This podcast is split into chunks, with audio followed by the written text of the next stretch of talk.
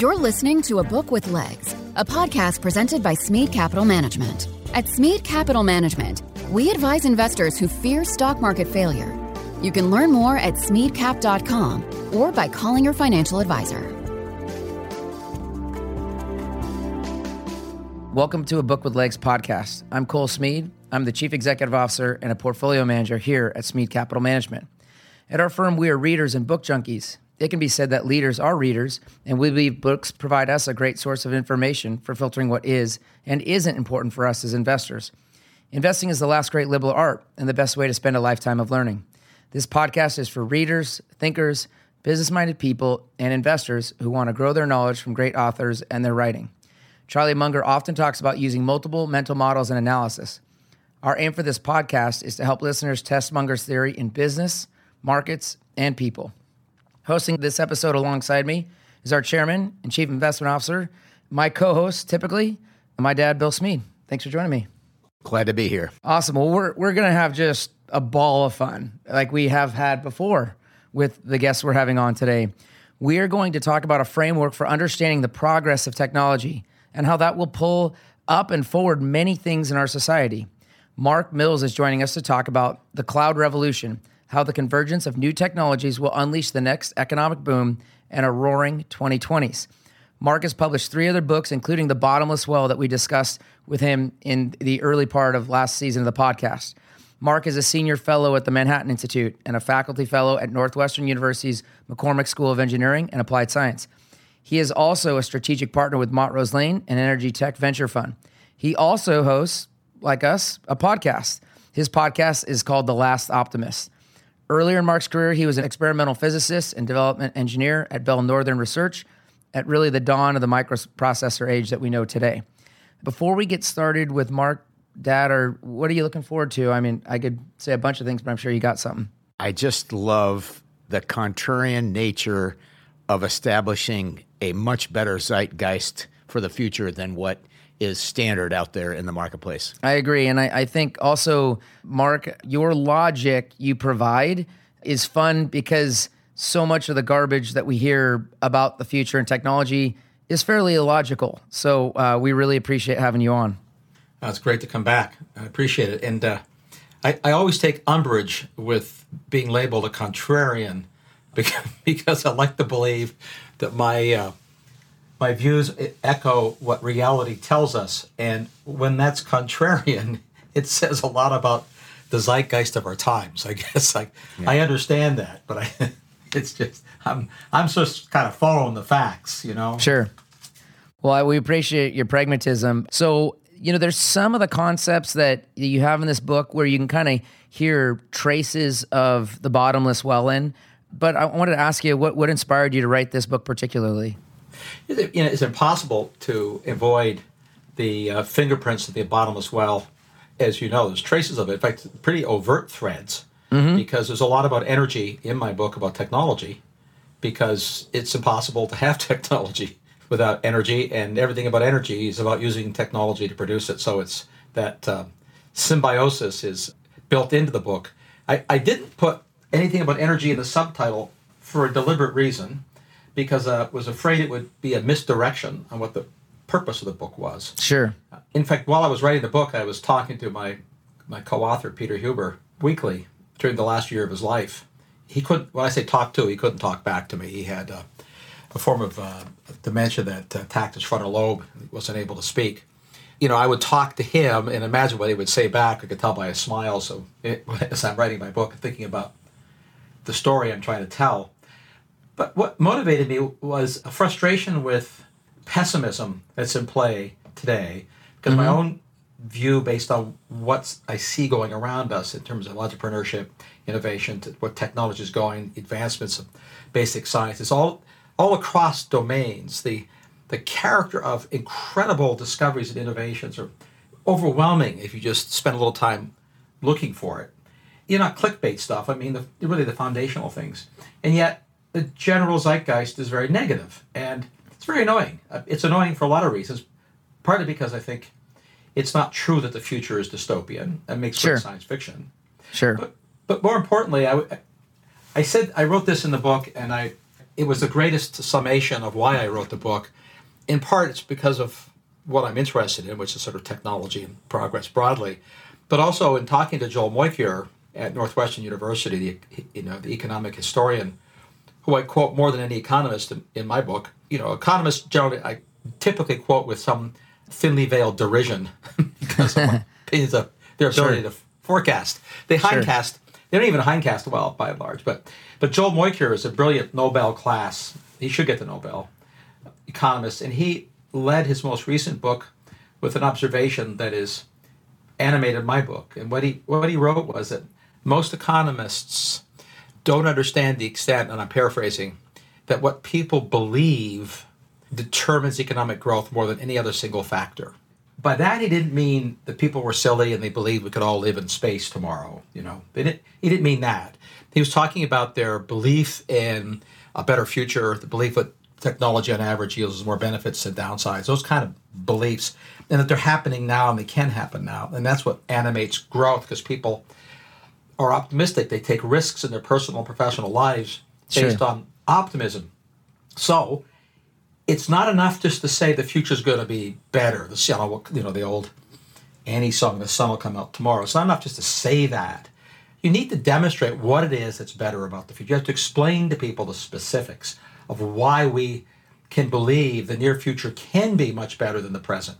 And so that's what I try to do it in, in the book, The Cloud Revolution, is look across the landscape of near-term emerging technologies, not aspirational things that we hope might happen one day, or things that people, you know, hand waving or proof by PowerPoint, but rather, you know, I stole another line from a great uh, philosopher and thinker and business guy, you know, Peter Drucker, where he said a long time ago that he stopped making forecasts after he infamously forecast stock market growth the eve of the great stock crash of 1929. So he said, I never forecast after that except for those things that had already happened. Sure. It's a great That- line. So that's- that's, the that's really funny. You can use that for technology. You can look at what's happened, what's entering commercial viability, and those are the things that tell you what the near future will look like. Well, I agree. And, and by the way, I think you do a really good job, and we'll get into this uh, later, but I think the parallels and the analogous situations from prior technology revolutions, I think you do a good job of kind of teaching your readers about the timelines that those dealt with. So let's kind of jump in. You wrote early on in the book both biological and technical systems emerged from a necessary combination of underlying components, and for both, the ultimate growth is constrained by the same kinds of natural laws. End quote. Explain what you mean by this to our listeners. Well, so most of history is written uh, through the sort of the lens of a thing, like the invention of the car, the invention of the airplane, the invention of the computer, and these are consequential assemblies of parts. But the fact that they were, are made possible was a confluence of other things that are typically and almost almost always not in the province of the innovator, like Ford or Sure. Or Steve Jobs. So let's use the smartphone as an example everybody understands of the 2007 right uh, introduction of it was to, yeah, 2007 of the iPhone. There wasn't that there were iPhones kind of like things before; they just were not very good.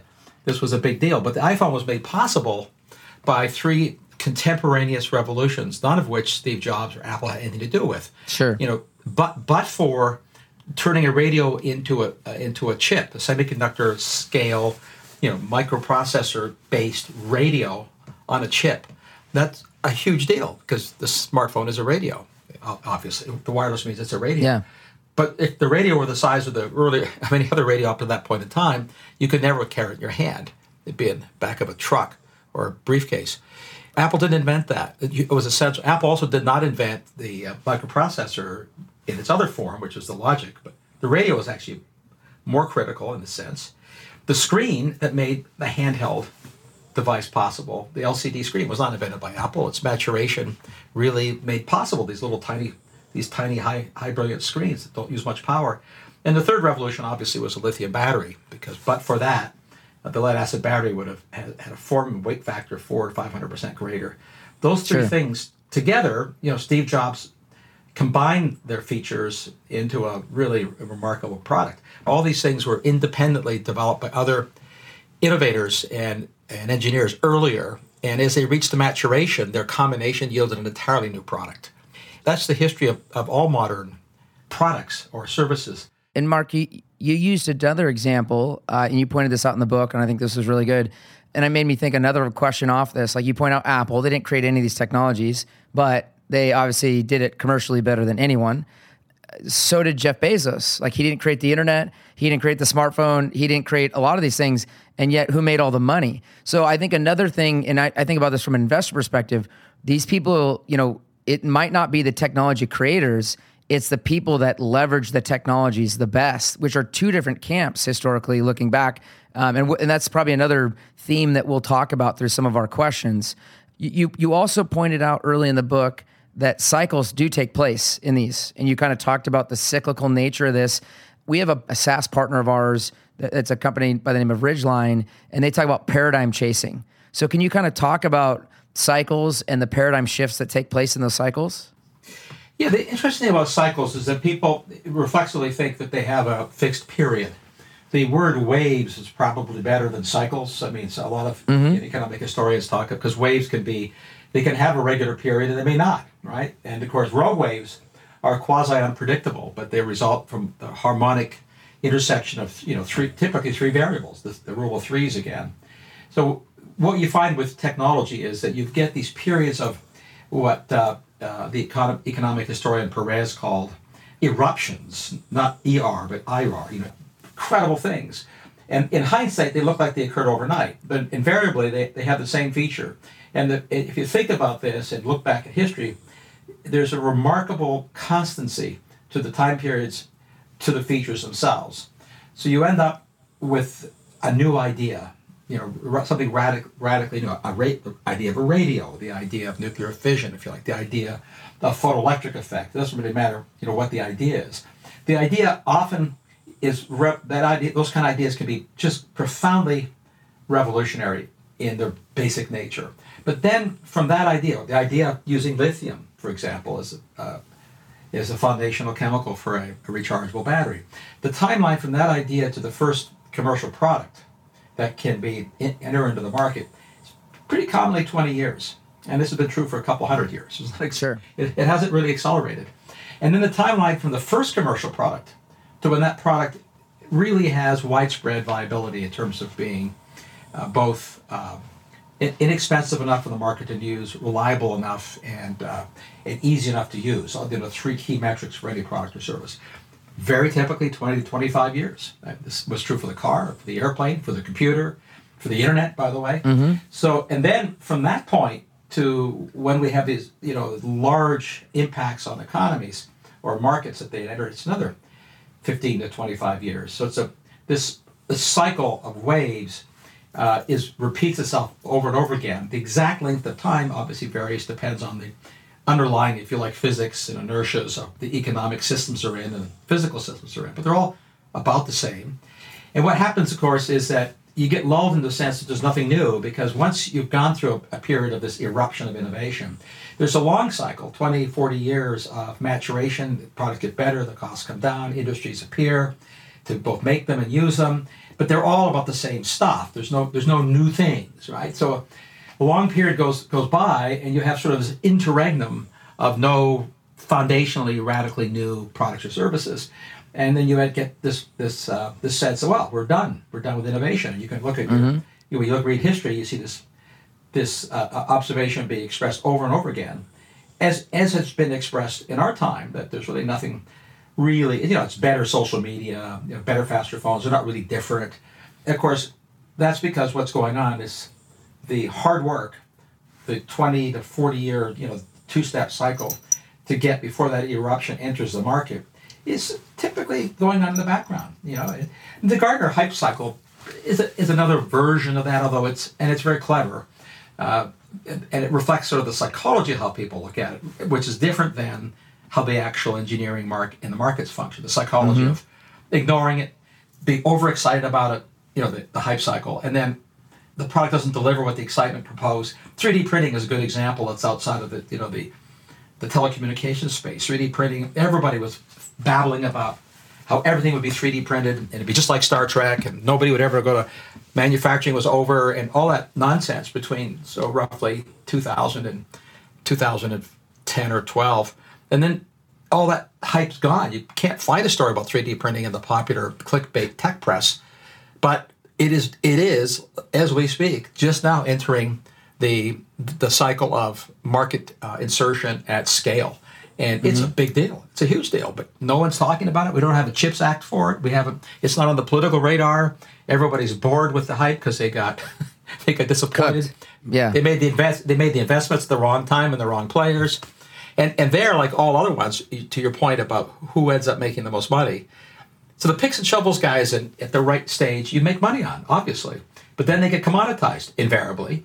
And then what you want to do is make a bet on the on the implementers, the users, the FedExes and the Amazons of the world at sure. the right right stage before they become commoditized. And you're talking to a guy that started out with a Motorola brick phone and paying $500 a month for the phone service and then Craig McCaw spoke at our Rotary Club in Seattle in 1991 and told us exactly everything that Steve Jobs was going to do in 1991. And he sold his business in 1993 to AT&T and made his billions, but no comparison. Uh, in your book, you said and while Moore's observation has been enshrined as law, it's not a law of nature, but a consequence of the nature of silicon engines. Explain this to our listeners. Yeah, we like to call things laws when we look at the nature of industrial and human behavior. I mean, we make economic laws because they they essentially reflect how markets want to function. So they they're kind of like laws, right? But what they're following is the real laws. You know, you can't do things that physics doesn't permit, and it's very difficult to do things that people don't like. That is, people like goods and services to be cheaper. They like to travel and, and get be entertained. So all the things that sort of anchor human behavior, we'll call it, create derivatively what we call laws of economics or things like Moore's law. So we, everybody knows what Moore's law is. It's the you know the increased density of transistors per chip or per square inch, uh, and you know Gordon Moore uh, was the one who observed and codified that and thought that it would continue, and it has. I mean, my very first job was in the uh, semiconductors and microprocessors and large scale integration, and and you know this was contemporaneous when when Gordon Moore wrote that. And, I, and it was obvious to all of us working in that business what we were trying to do. You weren't trying to make computers, uh, transistors smaller for the sake of making them smaller. You're doing it because the only way you can make them faster is to make them smaller. they use less energy when they're smaller. So the chase for small was to take energy out of each operation. And of course, the size had a lot to do with it.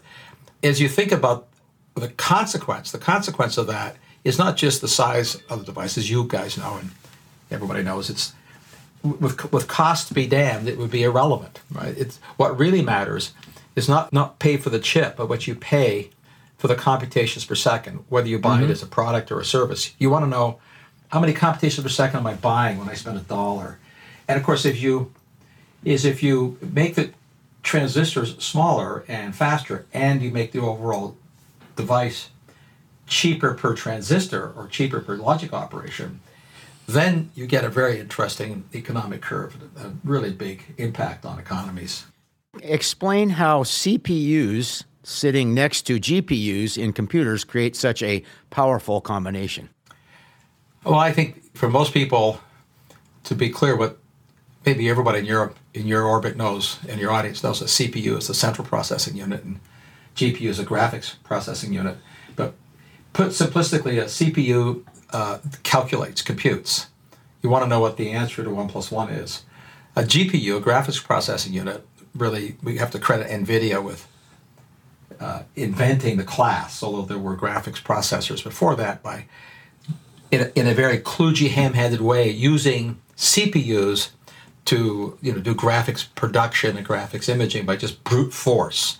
But if you made a different class of silicon processor, that essentially is made to not do calculations, but to handle, recognize, assimilate, you know, store images. You get a GPU. It turns out that GPUs were exactly the kind of uh, device you need to do inference because, you know, what a picture looks like is not the same as the answer to a calculation has to be precisely one plus one equals two. A picture can be about right. That's what inference is. That's what most of what human activities are about. They're about being a, mostly right and inferring what the probably really close answer is. That's what, of course, self-driving a vehicle is about. You don't need to have exactly the right answer. You have to get close to the right answer. Mm-hmm. So the the mathematics of inference are very, very difficult and complicated. And running inference in a computer that calculates is incredibly slow and compute intensive. Running it in a graphics processing unit, of course, is what unlo- unlocked AI. But GPUs, like CPUs, had to get a lot better than you know they were essentially NVIDIA introduced the GPU in 1999, and in no coincidence, it took a couple decades to the same cycle for the GPUs to become powerful enough and cheap enough that sitting alongside of CPUs, CPUs do we'll call it the management function of what you would do for inference, reading X-rays, guessing what people want to buy, while the GPUs do the inference function. They're complementary. I mean, it's no no different than how all systems operate. How has all this changed since 1900? Because you mentioned co- computation per dollar, Mark, and so can you kind of take us back to the mechanical computation versus the microprocessor versus the GPU? This is what's fascinating. It's not just the it's not just the change in device, but it's the change in how we use the device. So mm-hmm. you go from the first computer, and uh, as I, I note and cite the books on this, the first computer, the word computer is, uh, is a name created for a person, not for a machine. Sure. Uh, businesses hired people to go computing, and they were called computers. And we had rooms full of computers, and they were you know people doing calculations by hand. We used with pencils, and that's what accounting departments had. And computers, in fact, as you know, uh, computers, typically women uh, in the NASA days, has led to a, a, a famous movie and a, I think an Academy Award, right? Uh, even in the, even in the 60s, we still used lots of human computers to assist the electronic computers. So the first computer was, and the first computer rooms were rooms full of people. And we know, uh, based on what wages were, how many computations per second per dollar you could you would get for, for that sure. dollar. And when the electromechanical computers came along, we really accelerated that. And that, that metric, that key economic metric, improved by sevenfold per decade. So the en- engineering efficiencies and, and innovations uh, improved that by sevenfold per decade from the, um, from the early 1900s through, through World War II. This is not nothing. I mean, be, this would be the equivalent, as you know, of at the end of that of a decade being able to buy 700% more food or fuel for the same dollar I mean, these are very consequential, but it's very consequential in a very small part of the market, you know, the part of the market where you replace accounts with pencils. It, did, it didn't impact the society at large. Of course, then the electronic age came along, and that's where we got our first, you know, real computers, as we've come to call them, since the 1950s. And the engineering improvements going from vacuum tube to transistor to large scale integration and following Moore's law that, that saw that metric, the computations per second per dollar, accelerate to 16 fold per decade. So, mm-hmm. or put, you know, in food and fuel terms, that'd be like getting 2,000%, nearly 2,000% more food or fuel per the same dollar spent after a decade. Incredible. And of course, it wasn't just the economic utility accelerated, but the, this, the, this, the, uh, the democratization of that incredibly valuable function of computations per second was distributed not first to mainframes into every building and every university and every bank, but then into desktops. And in that era, that's the beginning, of course, of the handheld. The smartphone era began on the tail end of that first what I call pre-cloud era. And then we reach a new tipping point, which is we can call it the cloudification of it all, or in economist terms, turning the compute function into a utility. Sure. So that the epicenter of horsepower goes to the center and is managed in data centers and, and democratized through wired and wireless networks. But, but the combination of creating the utility function and the continued improvement in the core technology, the CPUs and GPUs, vaulted the economic metric up to a, a thousand-fold improvement per decade in terms of the calculations per second you could buy per dollar. This is, I mean, this is a really uh, incredible acceleration of economic value contemporaneous with fully democratizing that economic uh, utility to everybody and everything on the planet. I mean, there's billions of people now have connectivity to the cloud. This is utterly unprecedented in human history in terms of the scale and the reach of the infrastructure combined with the continuing acceleration of economic value of the infrastructure. Nothing like that has happened at that scale or that fast ever in history, and which is, of course, why I'm profoundly optimistic. Very hard to guess what all the consequences of that will be, but there have to be consequences for something that that powerful. Agree. So in your nodes 3.0 section of the book, you talk about you know these processors and like power coming to them that's not present in them. So like thinking about like radio as an example, going to a chip. For example, when I go get on the lift at a Vail resort owned, you know, resort, uh, and I use my Epic Pass, is that an example where you know there's a processor, it's shooting out a radio, it's hitting that chip, and it's coming back to it to say, "Hey, this is Cole Smead getting on the lift." Is that that kind of like non-resident power that you're talking about for these chips? Exactly. I mean, this is what's one does this with E-ZPass. That's the most common one everybody has experience with. There's, yep. There's no battery in your E-ZPass pass because what's going on is the logic in that E-ZPass or your your whatever the device is getting on a ski lift. The, the logic is powered by the interrogation radio wave itself. So the radio yeah. wave that comes at it does two things. It asks a question and donates power to the to the chip that doesn't. And you know you can put some modest power storage on these these chips, but you, that's not the point. The point is you want to be able to combine the two features, mm-hmm. and of course Moore's law allows you to chase the uh, energy cost of the logic down down you know to the uh, down to the bottom on the, the famous Feynman line, but there's plenty of room at the bottom.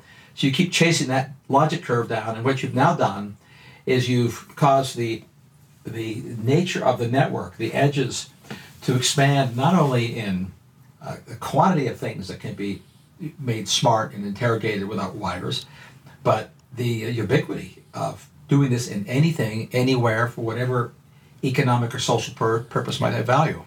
Yeah. Mark, you pointed out the first radio to ever broadcast a commercial wireless signal required a dedicated several hundred kilowatt power plant coal, next coal door. Fired. Coal fired.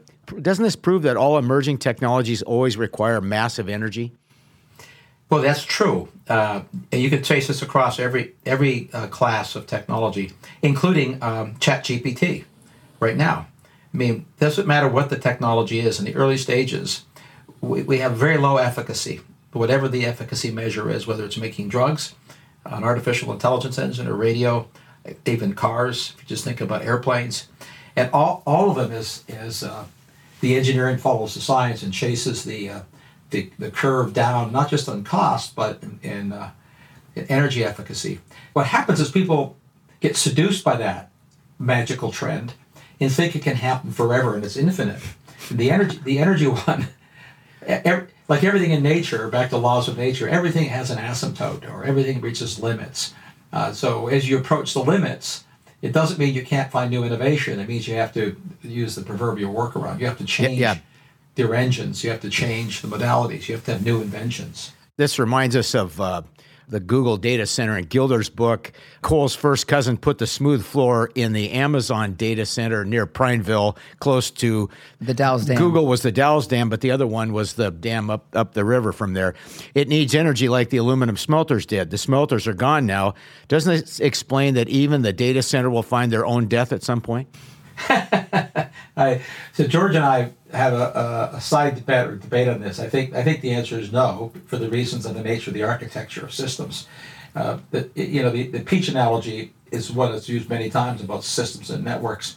The networks are where all the action is on the edge because the surface expands faster as you make the balloon bigger or the peach bigger.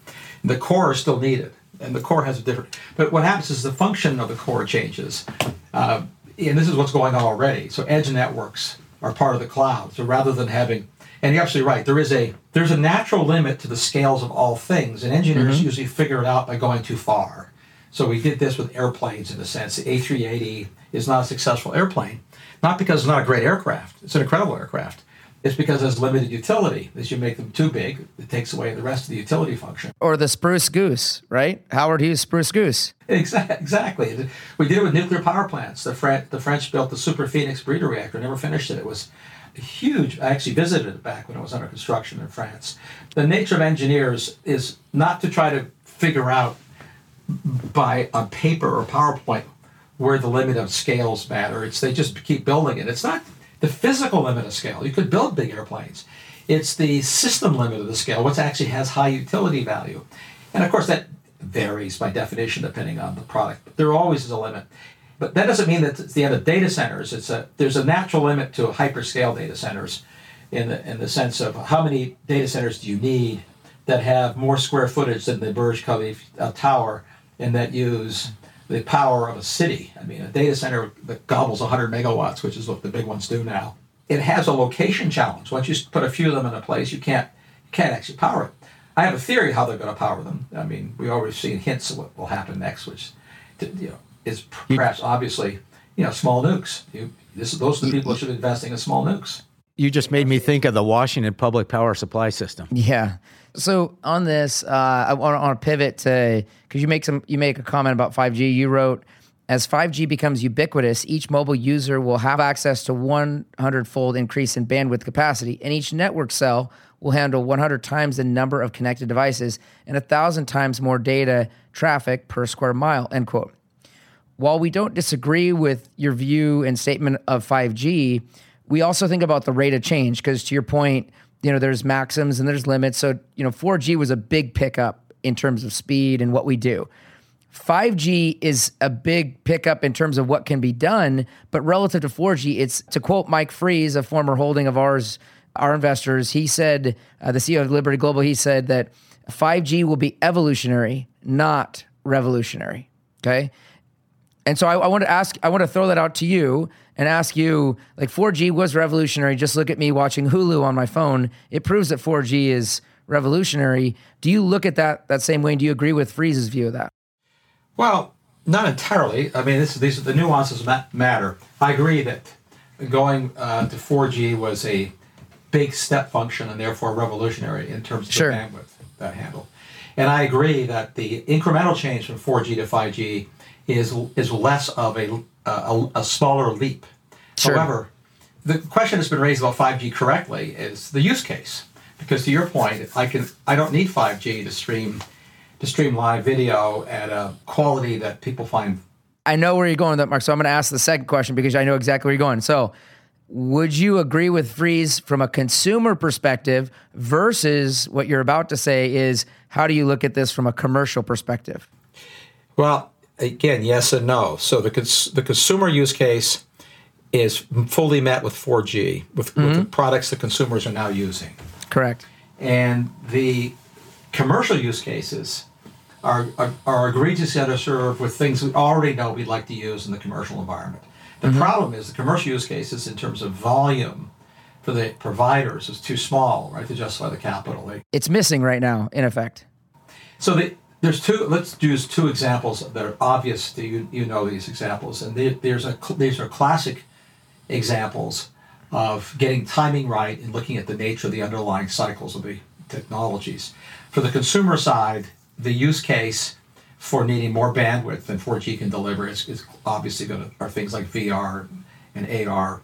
Uh, it, rendering voxels instead of pixels, going to real three dimensional, not gaming, but and anything that involves that class of visual imaging, uh, 4G will have a problem. You're going to need 5G. But we also know that the products that are being offered, and we'll wait, let's see what Apple's going to unveil soon, but the products that are being offered are, you know, not much better than the the embarrassing indu- introduction of Google Glass, right? I mean, mm-hmm. everybody was called the glass hole when these those things came out. So there, there, there's a there's a challenge on the use case on the consumer side. So you'd have to ask yourself if you look at the the use case stuff on the consumer side, do we really believe that we're, we're never going to deliver, by never I mean within the usefully foreseeable future, that we can deliver products that um, that are fully immersive, that that have voxels and not pixels? I think the data and, and evidence on that are overwhelming in the case if that's what's coming.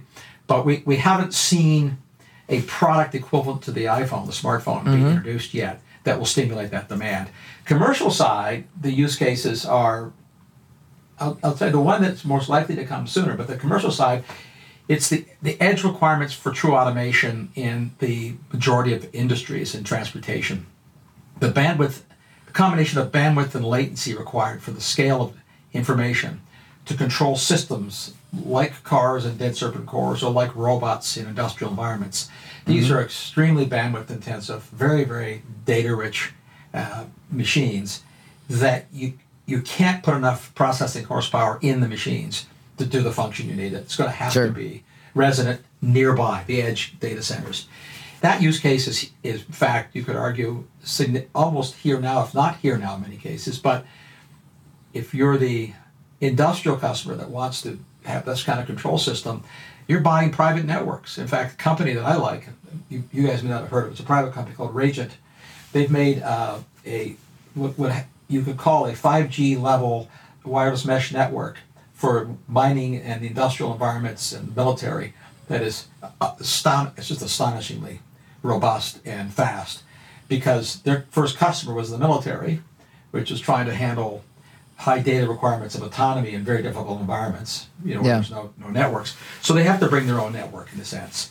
So the technology is clearly there because it exists. You can buy it now, but it's not there at scale. So I, long way of saying, I agree with them that the revolution is not is not that going from 4G to 5G is itself revolutionary, but in combination with the other technologies, back to my sort of rule threes, the combination of all these products are in fact revolutionary. Yeah.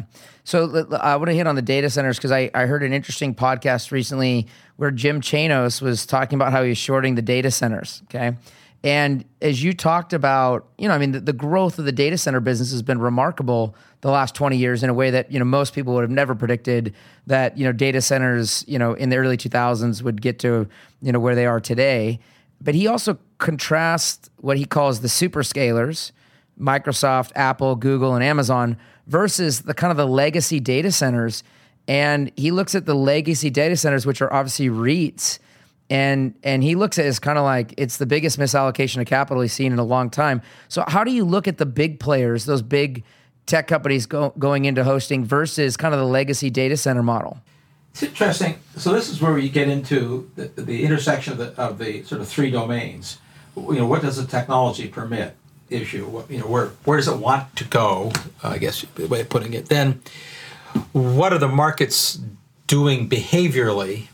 Uh, because the use cases for data centers are now v- incredibly varied, beyond beyond obviously. I mean, banking and hospital use cases are very different Sure. from movie streaming movie use cases. And everybody has a use case now because every, everything is getting digitalized. And then the the third domain that always intersects the real world, which I wrote very little about in my book for deliberate reasons, which is the uh, political public policy world. I would say, I think there's three things going on, and and again, set aside the short-term cycles of whether it is over or underbuild, because Sure. these industries are always cyclically build overbuilding and underbuilding. It's the nature Sure. of by definition, you can't know the future well enough to o- not over or underbuild. So whatever, I don't care if it's roads or data centers or pharmaceuticals. So that set that aside, we, we know a few things. I, I would say, in principle, we know that the world is under digitalized. That the, the number of things that for for which we like to collect information and do and do analytics on it that are meaningful are un, is underserved and under digitalized profoundly. Um, and we know that because if you talk to anybody in any business about what their use experience with most of the new things you're doing, they, you don't get a good report card, right? It's pretty pretty hard to use, except for we'll call the 20% of the economy that's heavily digitalized, which is Sure. news, entertainment, so on. So we have an under digitalized environment with an infinite demand for data. I mean, this is the only place in which there's infinite demand. Everything else has saturation. There's su- essentially no limit to the, the, the granularity and quantity of data I might want to collect about some act- commercial activity or product, whatever. Mm-hmm. Because gra- granularity is everybody. Everybody wants more granularity and they want higher velocities, and they and they want to know more about what they've collected, which is again processing power. The combination of processing power and the data would suggest that it's going to have to happen somewhere, and it's going to happen in data centers.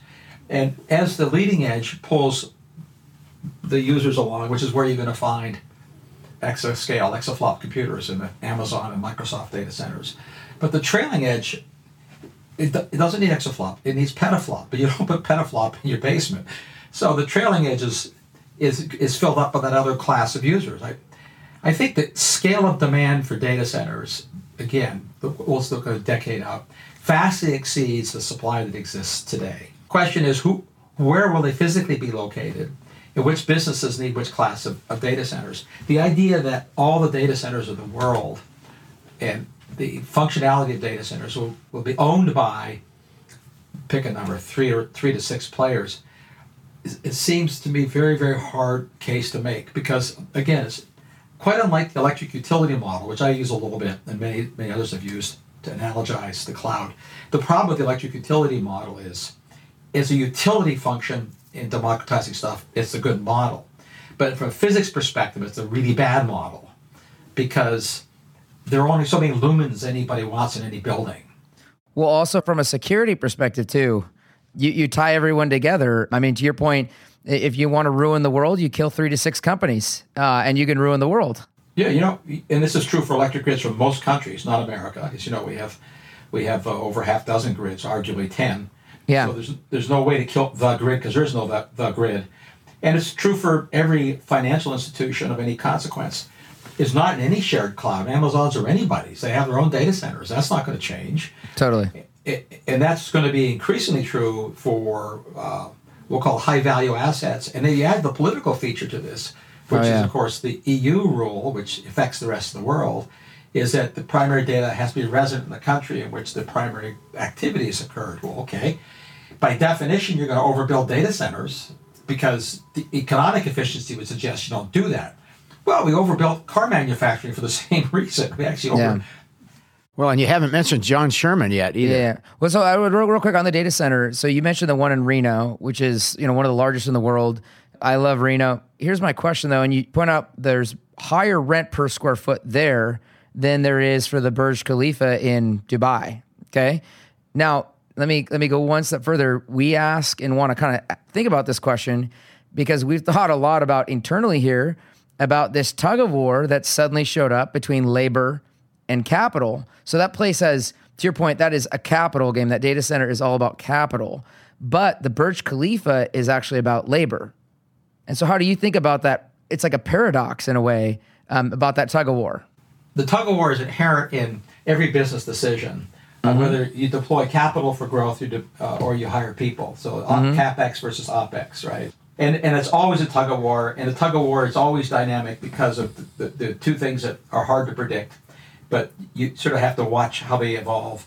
Is you you're trying to guess when the capex, the equipment, the hardware, is a better bet than more people, uh, and the people question it really relates to not just what the people cost, but it also has to do with the dynamism of the business that you're in. If things change and you make a capex decision typically the equipment is locked into the present and doesn't change with the future, to say the obvious. Whereas the person can be retrained on the fly. They're, humans are really, really adaptable. They're really good at that. So that that that tug of war is, is, is wired into things. And I, again, this is why I think what's incredible about the time we live in. So that tug of war has had the uh, sort of a fixed battle lines because the humans are adaptable. You can pay them more or less, tra- retrain them.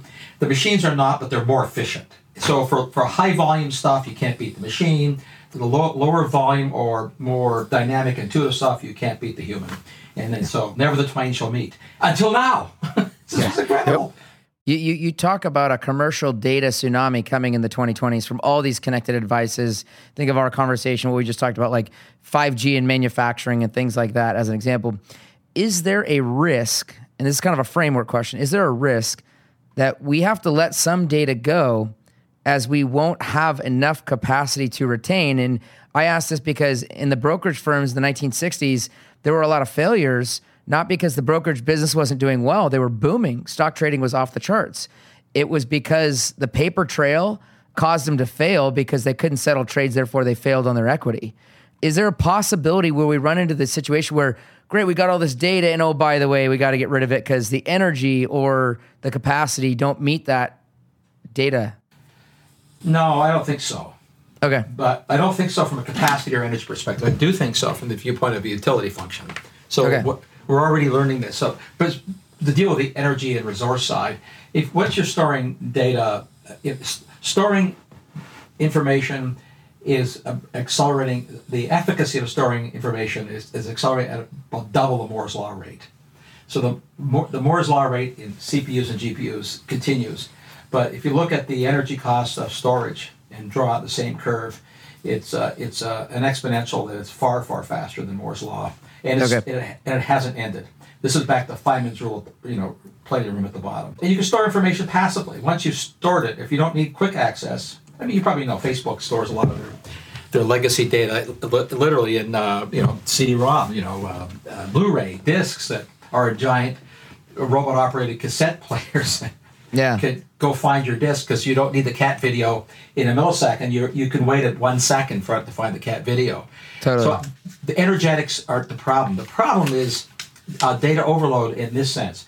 If you collect more data than you need, uh, let's it could be for a regulatory sense, but let's just say more data than you need doing research or analysis.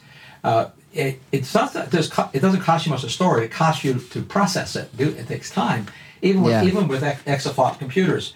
So a lot a lot of what is happening now, and one of the sort of innovations in software, of course, is what you might call data curation or you know analytics on the fly. So this began in the um, in the astronomy community. I mean, uh, I wrote about this in my book, but not as deeply as I could have. But in order to, to collect the data to make the first image of a black hole, that project was a, uh, a, a multi exaflop project in terms of data that was coming in and collected on a virtual telescope the size of the Earth. It's astonishing, astonishing engineering uh, feat. But the quantity of data, uh, oh, by the way, they, they called their information sharing for that network the sneaker net because the data quantities are too great to, to to send either by by satellite or by fiber. Uh, you take the hard drives and physically carry them on a plane to uh, the central place to blow, upload Wow. them from around the world. Wow. So the sneaker sneaker net was cheaper, faster. But what they did is they developed a uh, software system which is starting to show up in commerce and research that is on a use case specific basis determines what data is useful and should be stored. So, in effect, what we do with compression when we want to send a picture, we take white space out and reassemble the picture. That compression, type. but now you're doing it at the front end in the data acquisition because the quantities of data are too great to be functionally useful. Now, there's risk in that, right? I mean, obviously, it's it's kind of like, um, you know, the, the obviously, do, am I going to scrub out data that would, in hindsight, I should have had because it would have been useful, but the reality is you have no choice because the data quantities Sure. are so great. Yeah, so um, uh, back to space because we're there.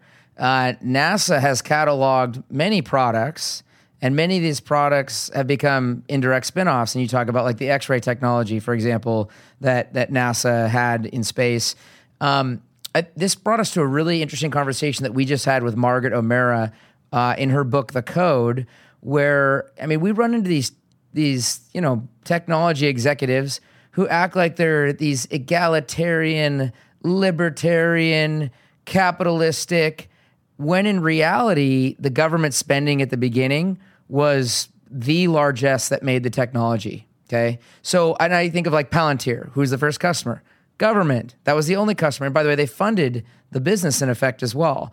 So, you know, how do you look at the government's role in, I'll call it the initial explosion of capital in these new technologies?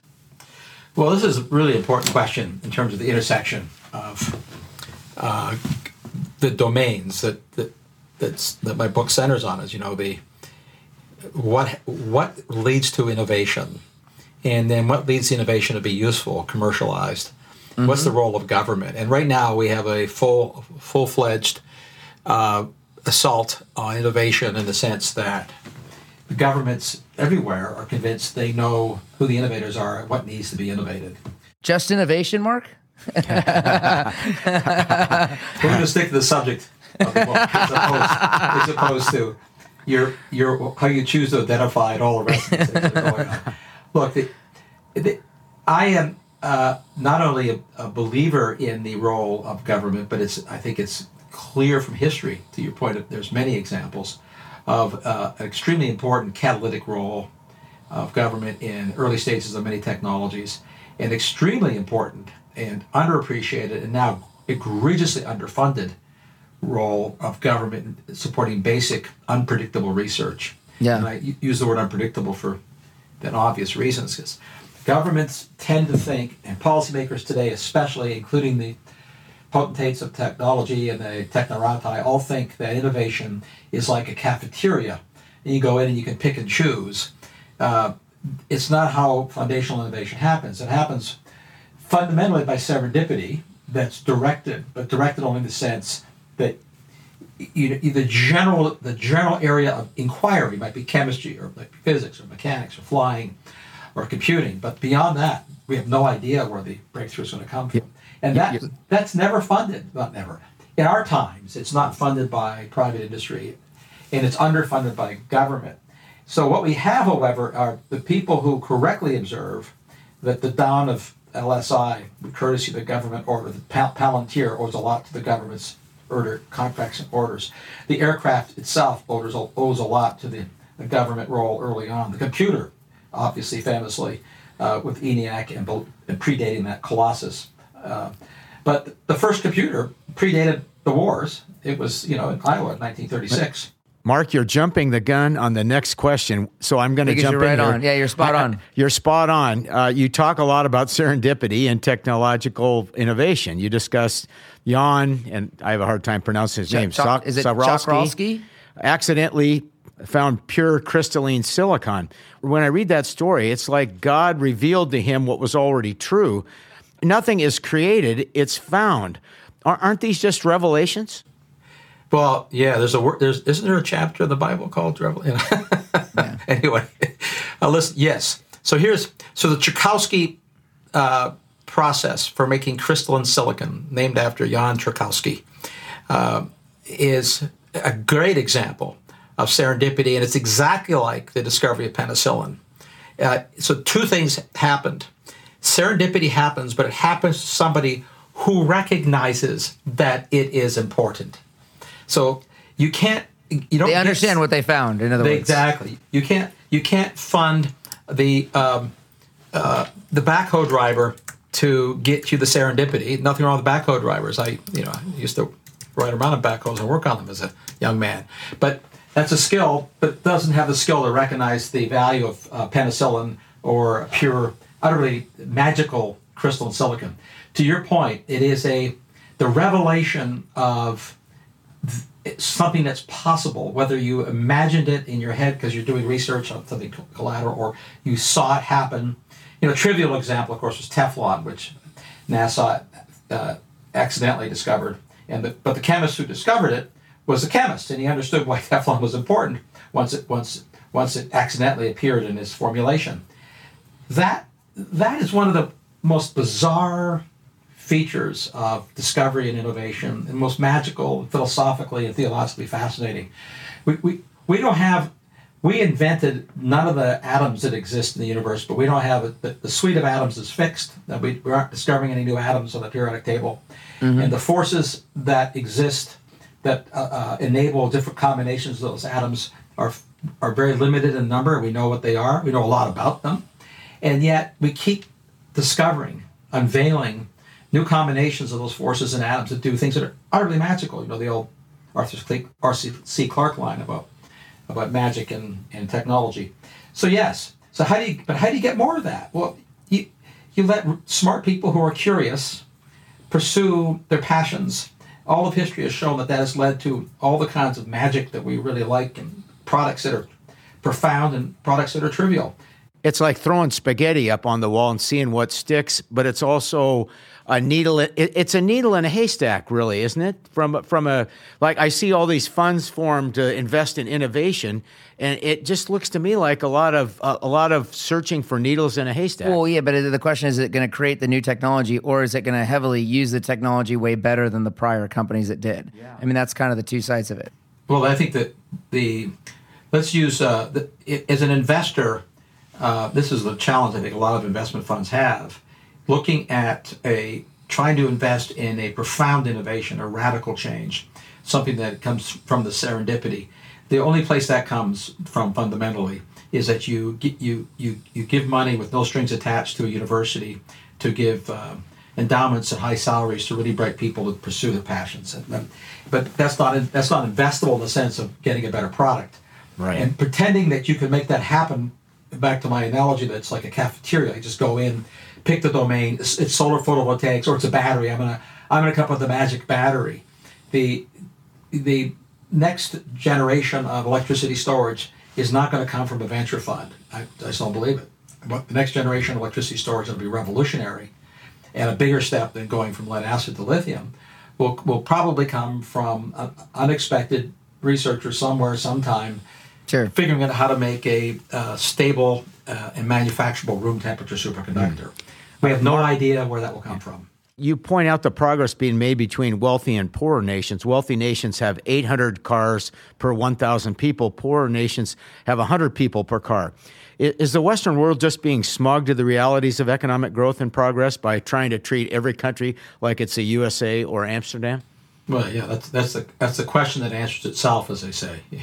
of course, I mean the the arrogance to think that we've we've reached the you know the apotheosis of technology development and human flourishing because we're so well off, we can tolerate some deprivation in our daily lives, which is sort of the goals of governments to reach other political and social objectives. I mean, really is a profoundly arrogant and and worse than that, it's profoundly amor- amoral, immoral or also uh, inhuman too. It's a it's a hate it's a hate of humanity versus to your point. If this is not the climax of society, um, why sacrifice? Let's continue to build what we have. Therefore, you don't sacrifice because you're not there yet. Well, and I think that the goals that we're being told that we're pursuing, uh, broadly speaking, are always about um, utilization of the planet's resources. I don't care whether it's, you know, the, the land or the food or fuel or materials. It's always about that. And we, we know we know that the solution to that is a combination of wealth and technology. We can there's there's no, you know, it's kind of funny. Um, the Elon Musk's latest uh, a plan that he announced about you know energy for the future. The one thing he he and I I certainly agree with what their plan is was how he began. He began by uh, taking it from a pers- perspective of optimism that the world the world could sustainably support far more human beings that exist now, and I think he might actually have said, uh, you know, hundreds of billions or more. And I and I agree. In fact, I think that's unequivocally the case that, that, that we we we know that the inherent capacities exist. We just haven't discovered. We haven't had the the revelations yet of what those technologies are. Agree. And that doesn't mean they won't happen, but we do know what they, they, they won't, we do know how they will not happen, which is governments spending more money on yesterday's technologies as opposed to unleashing sort of the imaginations of, uh, of engineers and scientists and innovators to pursue passions and dreams.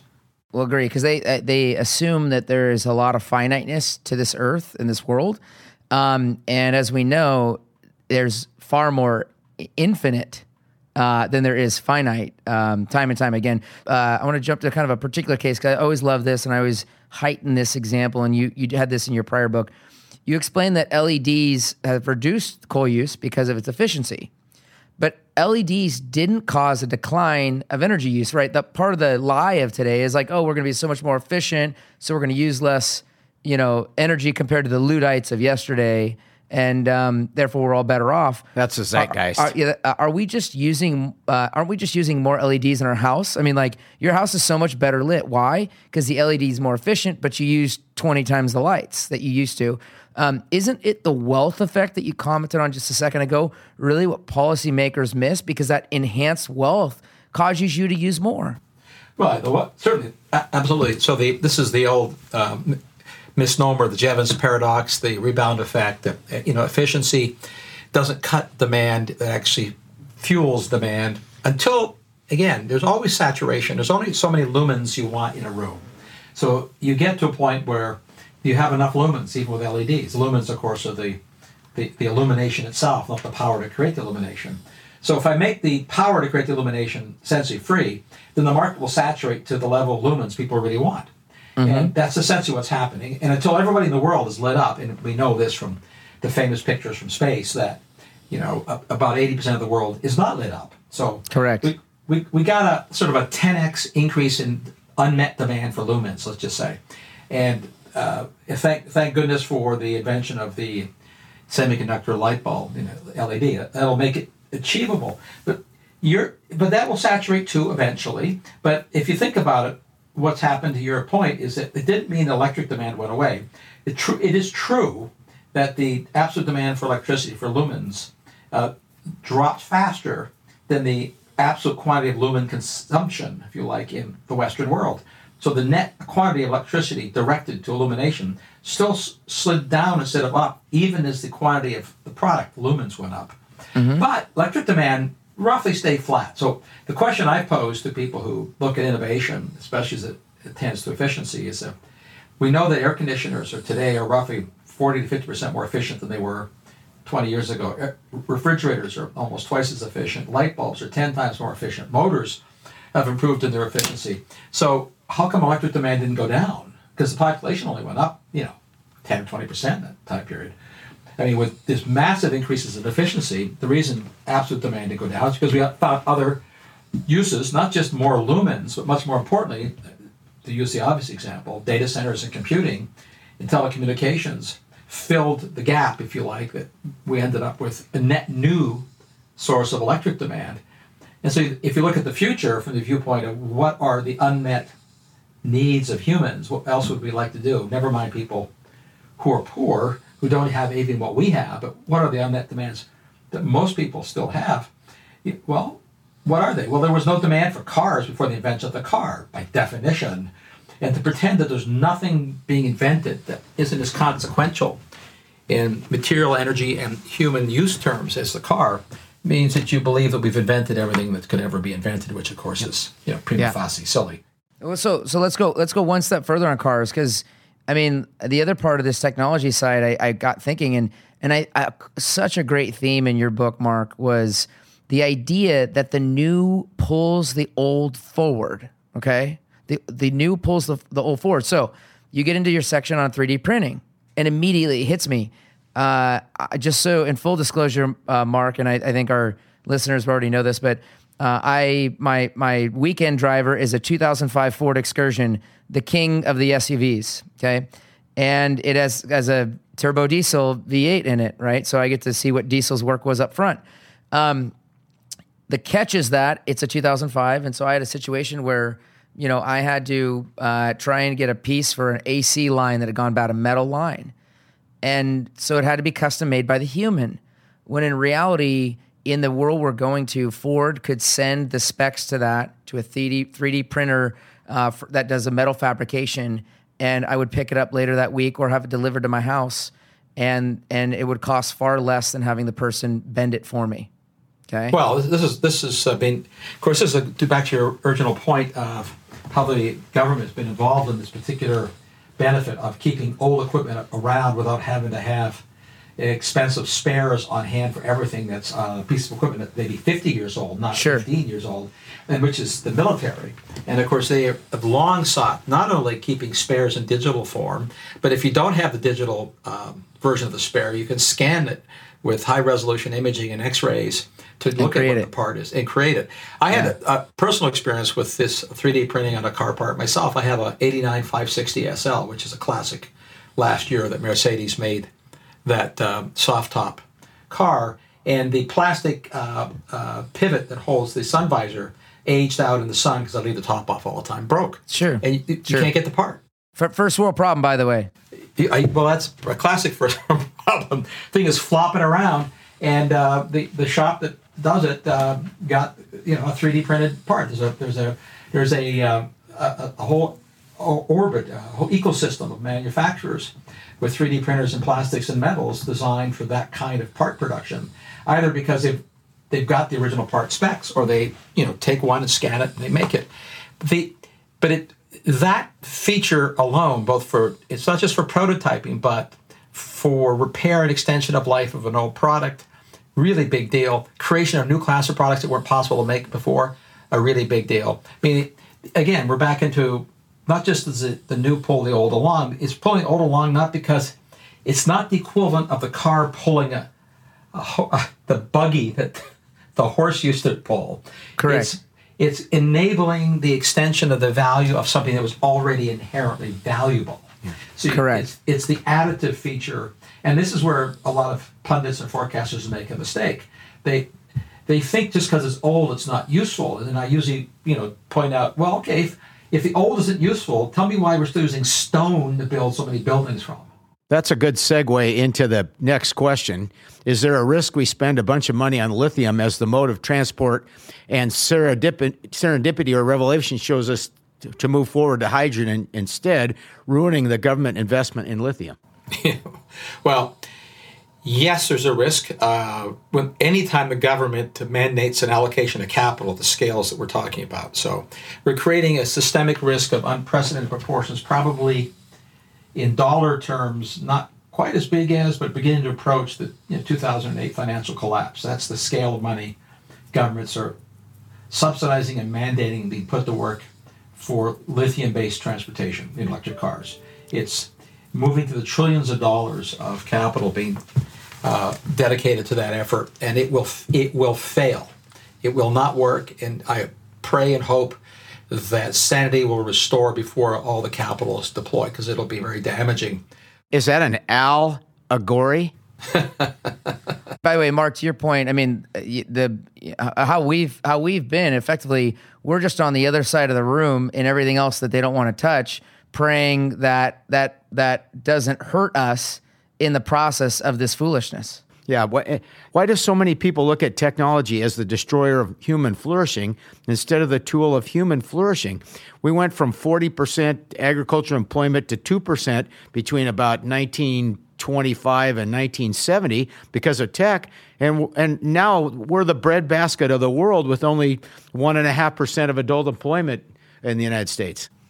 Well, you know, the, the, the, you know, as you know, I begin my book with the observation that the tech, to be technology is is human. We have this sort of construct in the popular debate that technology is some this external thing that's foisted on us, and we have to tame it or control like a like a like a beast or a devil. I mean, humans are humans are inventing machines. So we, we've always been invented. Humans have always we're wired to invent, to build, mm-hmm. to make technologies. What it, it the, the very definition of a hominid is a tool maker and wielder. That's what defines us and the tools get better. We instantiate our mental ideas. The you know smart tools become dynamic and adaptable. This is what we're about, and it's for human flourishing. To your point, the thing I, I want to come back to hydrogen. Just and we don't have to beat this to death, but I will tell you that the affection with hydrogen is pro- profoundly misplaced, and maybe the fact that we've got a lot of environmental groups switching to hydrogen uh, as their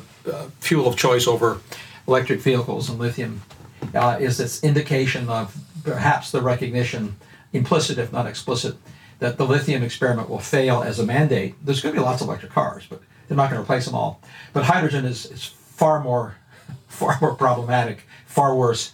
And I, I'd be happy to go on record and, and take and take a bet with uh, that I, I will let me put it this way: the IEA's forecasts, which are the most wildly optimistic, the International Energy Agency's forecasts for the share of world's energy that will come from hydrogen 20 years from now, they give it five percentage points of the world's energy from hydrogen in 20 years, and I would I would say they're probably wrong by a factor of five. Well, yeah, because they're they're they're pretty terrible forecasters on anything, is what we've seen. So we're running short on time, but I, I want to get you into one of our favorite subjects. You wrote about the skills gap. You point out that it's not in STEM it's in non STEM degrees. It's also in non college skilled trades. Why, why do people overhype college for all and STEM as the goal? Is the overproduction of STEM like having too many people in manufacturing, in the manufacturing industries at the end of the 60s? Yeah, it is. And of course, STEM has been oversupplied broadly for, you know, as long as we've been keeping data on it, as I, you know, point out in my book. So we know and there's always epi- episodic, narrow shortages in specific uh, engineering or science domains. That's inevitable. And if you get lucky, you get caught on the right side of that shortage with a degree. Look, the first the first problem we have, broadly speaking, in, the labor markets is is not a shortage of engineers and scientists, broadly speaking, as you say, it's shortage of skilled labor. And the good the good news is that the engineers and scientists are now getting better at uh, upskilling people with uh, lower skills. That is, ChatGPT and AI allow upskilling. Uh, robots allow uh, the ability to either amplify or replace use of people in really menial, repetitive manual tasks and allow the person to be upskilled to do the cognitive or more difficult tasks, the more varied tasks. We're, we're at a really fascinating pivot that's exactly the opposite of what the you know conventional wisdom is. It's, there's no reason in the world why you wouldn't, if, if you're if you're good at. And I talk to a lot of parents who have children like I do. You know, what should my children study? I said, well, you know, make sure they're well educated, flexible, you know, moral people. But be a coder. I mean, well, so let's get what, at that. What, what if the robots are the cheapest coders? Well, they, that's what ChatGPT was originally. Semantic web, as you know, was originally written. But but Mark, we're, we're producing more c- computer science majors right now than any point in the history of the United States. That that have a hard time having a conversation with another human being and can't get a can't get a date until they're thirty years old by default. no, well, you know, we have no data on that, by the way. That's just our best guess. We, I lived in, I lived I, I lived in Seattle for forty years. I can tell you about the body politic. I know.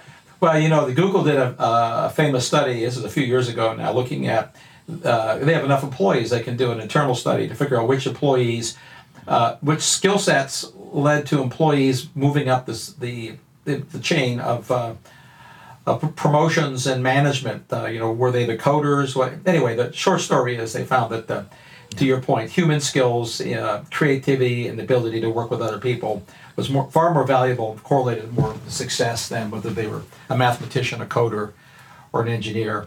And yes, what we're doing is we're oversupplying the market with, with computing science degrees. And what will happen is that, like every other engineering discipline that's been oversupplied in the past, most of them will not get jobs in those disciplines, which is, again, we have a lot of data on this. Uh, we, we've been overgraduating engineers and scientists for a very, very long time. This is not, this is not new. One one last favorite question we've been looking forward to asking you is what, why do you think that Berkshire Hathaway, J.P. Morgan, and Amazon were unsuccessful in their effort to apply technology to the healthcare system in a way that made uh, significant improvements? Economic sense for them. E- economic sense and, and, significant improvements in, in life. The, well, they did the equivalent of try to. Uh, they did it too early, so it'd be no different than trying to uh, form a company like FedEx in uh, 1937, or mm. uh, it, the the capabilities to bring uh, the combination of AI, which is important here, that's actually effective and demonstrably so, with superior personal diagnostics, which are emerging in you know devices and all manner of things. Those things we, we know are going to bring productivity revolutions to healthcare but they're all pre-commercial or just ending commercial viability, and they they took a step out on the out on the limb before the technologies were ready, frankly, and it was a it was a noble idea. Uh, it's too early, probably too early by uh, when did they do that? Six years ago, I think, five years ago. So they're too early by a decade. So a few years from now, I think you'll begin to see some, some t- the tipping over in the productivity function of healthcare. You know, productivity in healthcare is like everything else. You want better outcomes for fewer inputs, and the inputs here are, you know, labor hours and dollars, and the outputs are I want better diagnostic results because di- it's all about diagnosis. It's a data problem. It's an information problem. We have mm-hmm. to amplify the doctors, and that that's a classic science problem. All you know, as a as a former practitioner of real work, I mean, I, I, used to look at the all the medical diagnostic tools. Anyway, any physicist would. They're all the same class of tools. My best friend in college got went into medical research. He was a terrific physicist working in ultrasound. The the tools are, are starting to get astonishingly better, and as we make the tools astonishingly better, the ability to collect information on the edges with us personally. And by the way, back to use case, a use case for 5G if I can collect the quantity of information that I would really want to collect about my own biochemical physiological conditions and create a, uh, a virtual digital twin just for me as I think about how I want to manage my personal health, the, band, the, the, the amount of data and bandwidth required for that are off the charts huge. And it's not a crazy idea anymore. It's just not implementable quite yet. Sure so uh, there's a, quite a few things we didn't get to, but again, like I, I just love the themes that you pulled out of your book, Mark. Um, where you're looking at old frameworks to understand the new frameworks. This is a the, must read. For the new technologies, you know, moving forward, old things. Um, like we're in the mall business. Who are our best new tenants?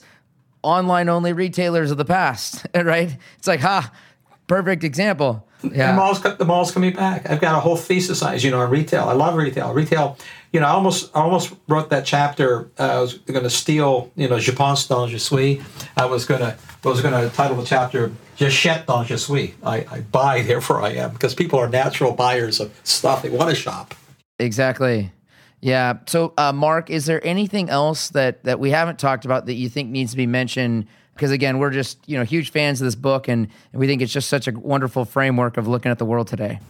Well, I really appreciate the the endorsement, the uh, the love, and the conversation. It's there's there's so much more to talk about in terms of the state of the world and our if you like our competition with China, as you know, my appendix, I mm-hmm. my conclusion, I, I conclude you know, I love China. I've been to a dozen cities in China. I like the Chinese, not the Chinese government.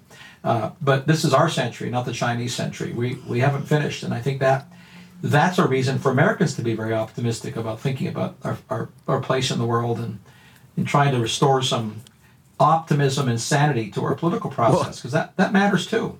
Yeah, you mentioned you mentioned the optimism. We're optimistic about the millennial generation. There's 92 million people, and that's great demographics, and no one besides us talks about that.